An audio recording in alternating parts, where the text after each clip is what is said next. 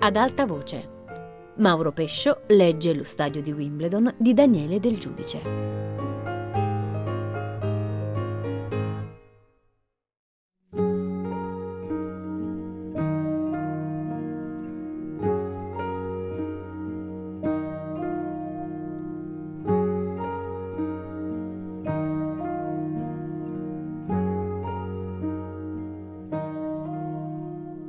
Alcuni di noi furono dei suoi personaggi.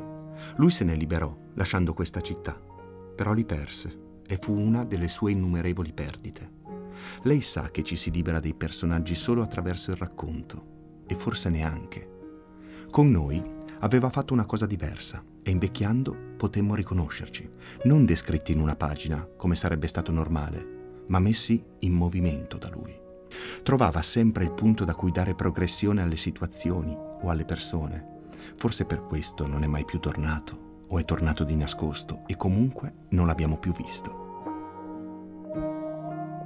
La gente che scriveva qui lo ascoltava parecchio, ma lui si interessava soprattutto a noi perché alla fine si è sempre annoiato delle persone che scrivevano, come se da loro si aspettasse di più su un altro piano.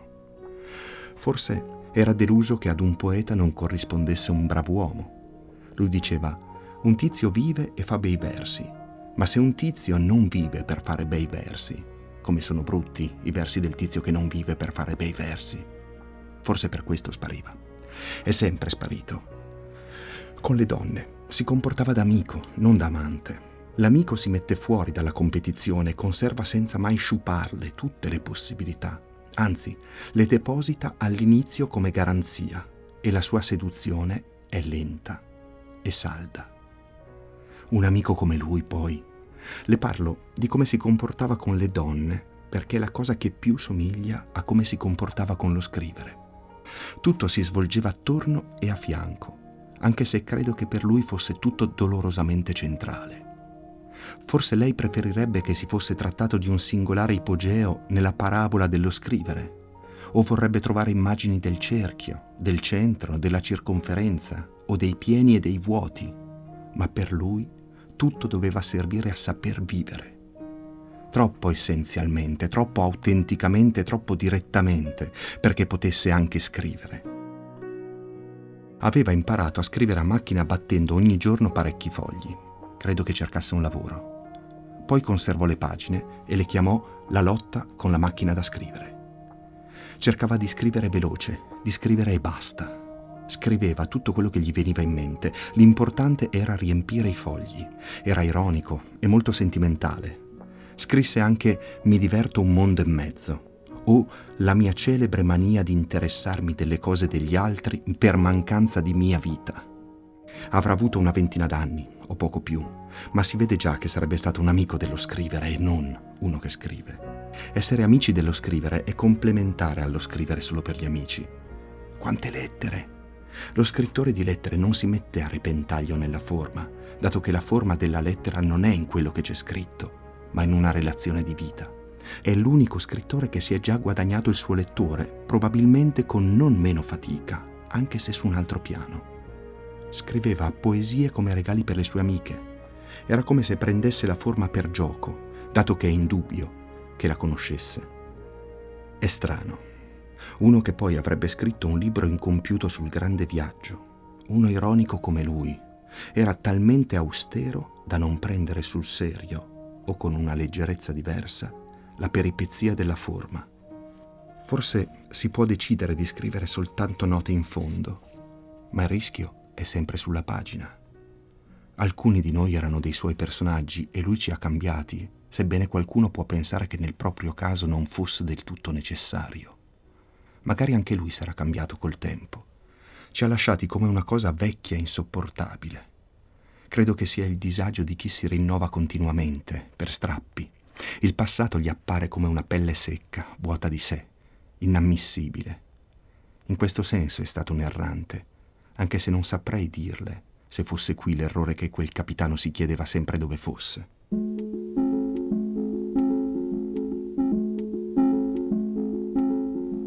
Sono nel mare, in pieno sole, disteso sulla tavola del windsurf che non ho saputo utilizzare meglio. Ogni tanto immergo le braccia per darmi una leggera direzione e anche i pensieri vanno avanti con spinte grossomodo uguali. Mi sembra di venire a Trieste un po' per dovere e ho già qualche abitudine. Delle strade soltanto alcune, così dei caffè e degli autobus. Quasi sempre gli stessi indirizzi e gli stessi numeri di telefono. Giornate come questa iniziano con la determinazione paziente del ricalco. Anche stamattina, appena arrivato, ho fatto le solite chiamate dalla stazione. Le conversazioni diventano più lunghe e vaghe, segno che finalmente non hanno più argomento. Non riuscivo a immaginare questa città con l'estate, o forse avrei bisogno ancora della operatività dei mesi freddi. Però mi dispiaceva anche di essere così fuori tono rispetto alla gente che incontravo per strada. Ho comprato un costume da bagno e un asciugamano, prendendoli nelle ceste di vimini di un grande magazzino. Ho fatto il lungomare verso il castello e mi sono sdraiato nella piccola striscia di sassi, finalmente contemporaneo come gli altri.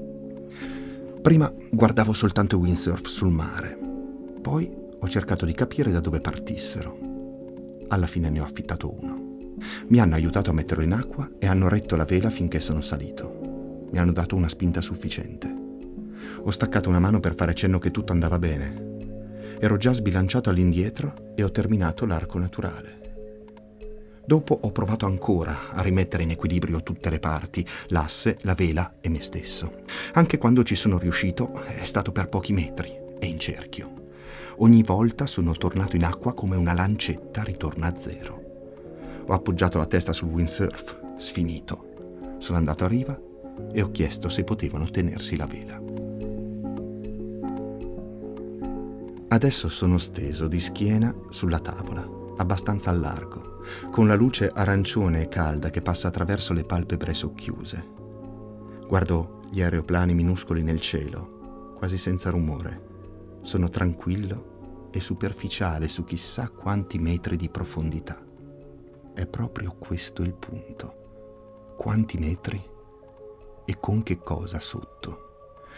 C'è sempre un momento quando sono al largo in cui succede. Non so quanto è profondo qui. Potrebbe esserci una secca o un basamento sottomarino e magari adesso, nuotando col piede, potrei toccare un metallo arrugginito, un'ombra visibile e mossa, la punta di un'ala fracassata. Avvertirei sotto la pelle tenerissima dei piedi lo spessore gelido di una lamiera piena di buio, di una carlinga triste, piegata, scivolerei sul fianco di un relitto disperso mai localizzato, dunque ancora con tutti i resti o con quello che può restare dopo un'immersione così prolungata. Sulla tavola mi sento al sicuro, ma vado piano. Ho tirato sul petto e la testa. Mi sono messo ad agitare le braccia nell'acqua, mandando molti spruzzi. Remo con gli occhi chiusi, più forte che posso, concentrandomi nello sforzo fisico per non pensare ad altro. Sento le voci sempre più vicine, l'acqua diventa più calda. Adesso scalcio anche con i piedi finché c'è un attrito dolce e la tavola si ferma. Sono a riva, seduto a cavalcioni della tavola. Mi guardo i piedi contento nell'acqua bassa e trasparente.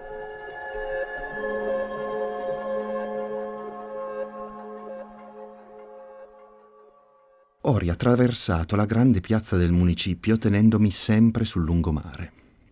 Entro nel caffè della riva, dove ho appuntamento con l'angelo. Ora la situazione rispetto alla stagione è capovolta. Loro hanno abiti interi e cravatta, leggono il giornale nella penombra di un mese qualsiasi. Io ho ancora i capelli bagnati e l'asciugamano sotto il braccio. Mi sono scusato per questo, sedendomi al suo tavolo. Lui alza appena le spalle e dice: Tutti defunti, qui è pieno di defunti, disperati. Faccio un gesto per attenuare, ma il suo sorriso è lampante, soave e include naturalmente anche se stesso. Effettivamente c'è qualcosa di strano nella lunga tavolata là in fondo, con i vecchi seduti con o senza tazzine davanti, ma soprattutto spostati rispetto all'asse di ogni possibile conversazione fra loro. Lui dice molti caffè una volta, ora ne sono rimasti pochi. Ce n'è qualcuno in cui fanno riunioni culturali, Sa, in questa città ci sono ogni pomeriggio un paio di conferenze. Apre il giornale, guarda che cosa c'è oggi. Ho domandato, e lei ci va? Lui alza gli occhi oltre la pagina con un sorriso largo. No. Ripiega il giornale diverse volte, con cura. Lo mette in tasca. Indica i fogli che ci sono sui tavoli accanto, fermati alle stecche. Dice, come si fa a leggere il giornale degli altri? Devo pensare che il giornale è per me. Non posso vederlo già sfogliato. Ha voluto sapere le persone con cui avevo parlato e ha fatto qualche commento. Non più di una parola o due per ciascuno. Dopo un po' sorride. E com'è? Com'è lo stato della memoria? Penso ai significati che può avere la domanda senza trovare quello giusto per tempo. Ho fatto un cenno vago. Mi sembra anche che gli intervalli che lui si prende siano meno lunghi rispetto al nostro incontro precedente. Dice, sa che una volta non ero capace di ripetere una cosa che avessi già detto? Parlavo con una persona nuova che non poteva saperlo, ma mi sentivo lo stesso a disagio. Poi ho imparato a ripetermi. È bello. È come prendersi l'onesto interesse su quello che si ha. Però una cosa ripetuta la dico come se non fosse più mia. Credo che non si aspettasse una risposta e sono rimasto in silenzio. Ogni tanto guardo il vestito grigio cangiante o le cifre sulla camicia quando prende le sigarette dalla giacca. Ha domandato: E lei dove pranza oggi? Dico: Non so, non ho programmi. Ha messo l'indice piegato davanti alla bocca. Ha detto con cautela: Potremmo mangiare un pescetto assieme. Ho risposto che andava bene.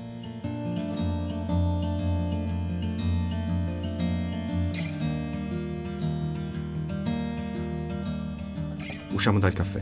Camminiamo sul lungomare fino alla fermata di un autobus. Si siede di lato al finestrino, io resto in piedi. Ogni tanto mi chino per vedere lo stile dei palazzi, attraverso il quale lui indica il passaggio dal quartiere teresiano a quello giuseppino. Stiamo andando in quella parte della città che io penso come verso la Jugoslavia. Lui guarda fuori, le strade poco trafficate e il sole. Ha la fronte appena bagnata di sudore. Facciamo ancora un buon tratto a piedi, senza parlare. Entriamo in un ristorante con una terrazza palafitte, senza gente sulla riva. Scostando la tendina di lamelle, lui dice: Questo posto non mi ha mai dato dispiaceri. Ha spinato il suo pesce con molta proprietà. Aspetta senza commenti che io finisca di spinare il mio. Quando ho cominciato a mangiarlo, ha domandato: Onesto? Ho detto che era buono. L'ho detto anche al ristoratore che è venuto a controllare. Parlano tra loro, ridendo e alzando le spalle. Io guardo la donna con la cuffia in testa che batte gli scampi col coltello di piatto su un ceppo da macelleria. Lui ha ripreso con me il discorso sulle malattie che aveva appena concluso col ristoratore. Dice, mi sono sposato tardi, mia moglie è morta qualche anno fa, vado avanti lo stesso come una nave con un siluro nella pancia. Ha fatto una grande risata e ha bevuto. Stamattina mi telefona una mia amica. Vado in Cina con un viaggio organizzato. Io potrei andare in Cina, secondo lei. Ho detto, beh, sì. Dopo un po' lui ha aggiunto, ma vorrei andare in una vera casa cinese, mangiare con dei cinesi, andare al cinema con i cinesi. I musei mi fanno fatica. C'è troppo da vedere come d'estate sulla spiaggia ed è difficile scegliere. Inoltre non sono sicuro che mentre io guardo i quadri, loro non guardino me. Bisogna avere qualcosa da fare quando si va all'estero. Bisogna andarci con un lavoro, non per diporto. Allora è sensato. Mi ha guardato. Lei crede che io abbia qualcosa da fare in Cina? Ho risposto, non so, è un paese molto vasto. Lui fuma con le braccia conserte, segue il movimento delle onde basse attorno ai pali della terrazza. Io sto zitto. Nonostante una leggera sproporzione, credo che ci sia quello che deve esserci fra due persone che pranzano insieme. Lui dice, se metto una mano nell'acqua, lei si immagina. Qualcosa che comincia qui e finisce al Cairo, o a Tripoli, o a Tangeri, dove potrebbe esserci qualcun altro sulla riva, anche lui con le mani in acqua. Sì, credo sia questo il mio modo di viaggiare.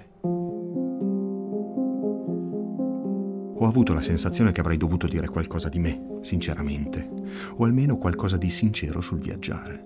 Poi ho sperato, come sempre, che attraverso i gesti e il tono fosse passato più di quanto sembrava. Quando lui ha insistito per pagare il conto, ho pensato a come avrebbe giudicato, nell'economia della sua giornata, il denaro e il tempo spesi in questa occasione. Tornando a piedi sul lungomare, Ho parlato molto. Lui mi ha interrotto solo quando abbiamo raggiunto due ragazze. Camminiamo dietro a loro, a una certa distanza. Lui descrive, a bassa voce, le differenze fra le donne slave e quelle italiane. Ha un sorriso quasi infantile. Con l'autobus arriviamo in centro. Aspettiamo alla stessa fermata che passi quello con cui lui deve andare a casa. È salito, aggrappandosi con tutte e due le mani, piccolo e pesante. Prima che l'autista richiudesse la porta, si è girato, ha fatto un sorriso e un sospiro. Dopo ha salutato ancora attraverso il vetro, sempre più lontano. Arriva il momento in cui non sento più la curiosità di vedere qui. La città è in parte familiare e in parte estranea, cioè agevole e indescrivibile come ogni altra. Più avanti smetterò di venire senza averlo deciso. Rimandando di settimana in settimana, la mattina stabilita mi sveglierò troppo tardi per prendere il treno e nei giorni successivi sarò quasi convinto di esserci stato. Anche la leggera ansia per tutto quello che non ho capito si sarà pianata. Mi sembra di seguire il percorso che va dalla carta all'esperienza, sebbene non so che tipo di percorso sia. Probabilmente sarò partito da nomi che risuonavano nelle pagine, in piano, ormai puri nomi, astratti e potenti. Poi sarò andato verso la voluminosità rotonda e ambigua da cui furono distaccati al momento del ricalco. E di nuovo avrò cercato il dovere della carta, reinventando gli angoli di rappresentazione. Deve essere vero che non esiste più il viaggio o il pellegrinaggio, ma solo la pendolarità come queste mie giornate che durano dalla mattina alla sera, circondate e protette dal sonno. Forse avrei potuto dirlo all'angelo quando lui ha parlato dei modi di viaggiare. Così, adesso, è ancora per fedeltà alla carta che osservo la donna che va su e giù nella piazza del municipio e che in un primo momento avevo creduto fosse un'allucinazione. È giovane, ma è come 80 anni fa con una camicetta leggera di pizzo fermata al collo da una spilla e una gonna lunga, a balze, ogni balza bordata da un nastro colorato. L'andatura è determinata dall'abbigliamento e dal cappello. Ruota di qua e di là un ombrellino. Si muove per essere guardata e tutti la guardiamo. Però è un sollievo pensare che una nostalgia così coerente con questa città non mi appartiene affatto. Telefono alla signora dei Sestanti per salutarla. Lei dice ha tempo di bere un tè. Più tardi, nella sua casa, dice ancora mi tiene compagnia di là mentre lo preparo. Entro in una cucina grande, con i ripiani sgombri, illuminati ciascuno da una propria luce, circoscritta, e sportelli scuri che rendono invisibile ogni accessorio. Mentre lei prepara, dico mi piacerebbe cucinare qui. Lei dice è un cuoco? Ho risposto di no ridendo. Però mi piacerebbe comprare le verdure, guardare sui diversi banchi la consistenza delle foglie, poi tornare indietro dove ci sono quelle più convincenti, controllarle una a una e fare storie sul prezzo. Lei dice e perché? Dico, nella città in cui abito fare storie su tutto è una specie di dovere e molti lo indicano come la prova che c'è ancora un rapporto umano.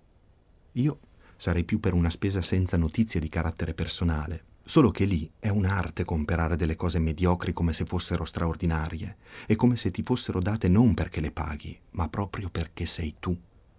Lei mette la teiera sul tavolo con le tazze e i biscotti, si siede, dice e poi con le verdure che cosa ci farebbe? Ho detto che le avrei curate e pulite e lasciate a bagno per tutto il pomeriggio, poi avrei aspettato che si cuocessero davanti a un piccolo televisore. Lei dice ma è vegetariano? Io non pensavo che questa storia delle verdure sarebbe andata così in là. E adesso mi ritrovo imprigionato in un paragone contorto fra la cottura della carne e quella delle foglie, sospeso nel vuoto, senza idee. Alla fine dico, c'è tutto un equilibrio fra le fibre e l'acqua. Lei si mette a ridere, poi dice più seria, e sarebbe contento? Ho alzato le spalle. Ho detto, ma la giornata avrebbe il ciclo della cottura.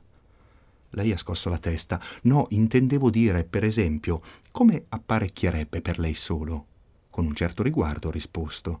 Lei ha insistito. Come se ci fossero altri? Con la tovaglia e il pane già tagliato nel cestino? Ho riflettuto. Ho fatto un gesto riassuntivo. Credo che bisogna essere molto formali nel mangiare da soli.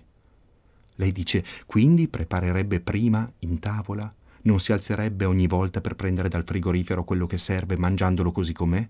Ho detto, ma come? Se ho appena passato un pomeriggio a preparare le verdure. Poi ho aggiunto che dipendeva dalle circostanze. Non sapevo. Non so.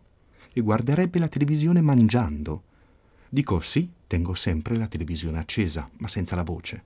Mi serve come una volta mi serviva la musica, solo che adesso preferisco immagini di fondo. Beviamo il tè in silenzio. Poi lei spiega con molta calma. Non ero abituata a stare a tavola da sola e nemmeno a guardare la televisione mangiando. Non riesco a distrarmi dal rumore delle posate. Mi sembra di vedermi mangiare e allora mi sembra anche che il tempo non passi mai. Se non ci fosse la donna che prepara tutto, credo che mangerei qualcosa in piedi e basta. È rimasta un po' soprappensiero. Poi ha aggiunto, anche entrare in una stanza e vedere che nessuno ha toccato nulla. Però vado via spesso, in altre città. Sento che il discorso sta deviando e forse preferirei che rimanesse circoscritto alla cucina. Poi, parlando delle città, lei diventa più conviviale e distesa o forse è il benessere dell'oggettività o l'illusione delle cose che ci sono comunque, per tutti e con tutti. Poi sarei rimasto a parlare, ma è arrivata l'ora del treno. E nel treno tre fatti, probabilmente dello stesso tipo, anche se in un modo che non riesco a decifrare. Prima di tutto il bambino che muove su e giù contro il vetro un suo trenino di plastica e forse ottiene così l'infantile pienezza di essere dentro qualcosa e continuare a possederla dal di fuori. Gioca abbastanza concentrato, però il modellino potrebbe compensare la perdita di una forma esterna, non più visibile. Lui lo usa spontaneamente nel modo più perfetto, come il caso di un trenino nel treno. Poi il fatto che il bambino e la madre e io siamo in quella parte del vecchio rapido che fu pensata come un salottino, con tre o quattro poltrone e un bancone di legno chiaro che deve essere stato un bar e che ora è perfettamente vuoto. I treni più belli sono quelli che hanno qualche carrozza con la forma della casa. Il mobilio è davvero mobile, come l'immobile stesso, e dunque tutto si muove e viaggia, ma la posizione del corpo non segue le file, non è da viaggio, è rilassata e con l'angolatura discontinua da casa. Infine, quando passiamo nel pezzo stretto fra le rocce e il mare, all'uscita dalla città, una sciabolata di luce abbaglia il finestrino e per un istante disegna a terra i contorni delle cose. Ho guardato fuori il faro, bianco e monumentale. Si poteva immaginare la traiettoria di quel lampo fino agli occhi, in mare, e come lì sarebbe stato riconosciuto dalla periodicità dal tipo e dal colore della luce. Il navigante segue il faro calcolando continuamente la distanza. È un buon modo, credo, quello di avvicinarsi alle cose misurando sempre quanto se ne è lontani. Stupefatto, il bambino ha guardato anche lui il faro. E io gli ho visto gli occhi di profilo, la pallina trasparente con l'iride piatta, una specie di cartoncino colorato alla base di una bolla di vetro. Mette sempre un leggero brivido vedere che anche dentro gli occhi non c'è assolutamente niente. Per questo ho chiuso i miei e mi sono addormentato.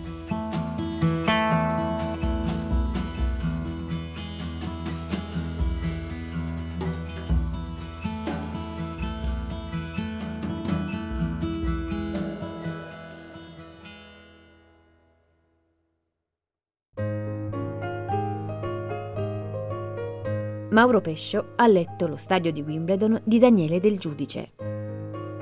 A cura di Fabiana Carobolante, Jacopo De Bertoldi, Lorenzo Pavolini e Chiara Valerio. Regia di Luigi Iavarone. Tutte le puntate sul sito di Radio 3 e sull'app RaiPlay Radio. Ad alta voce è un programma Rai Radio 3.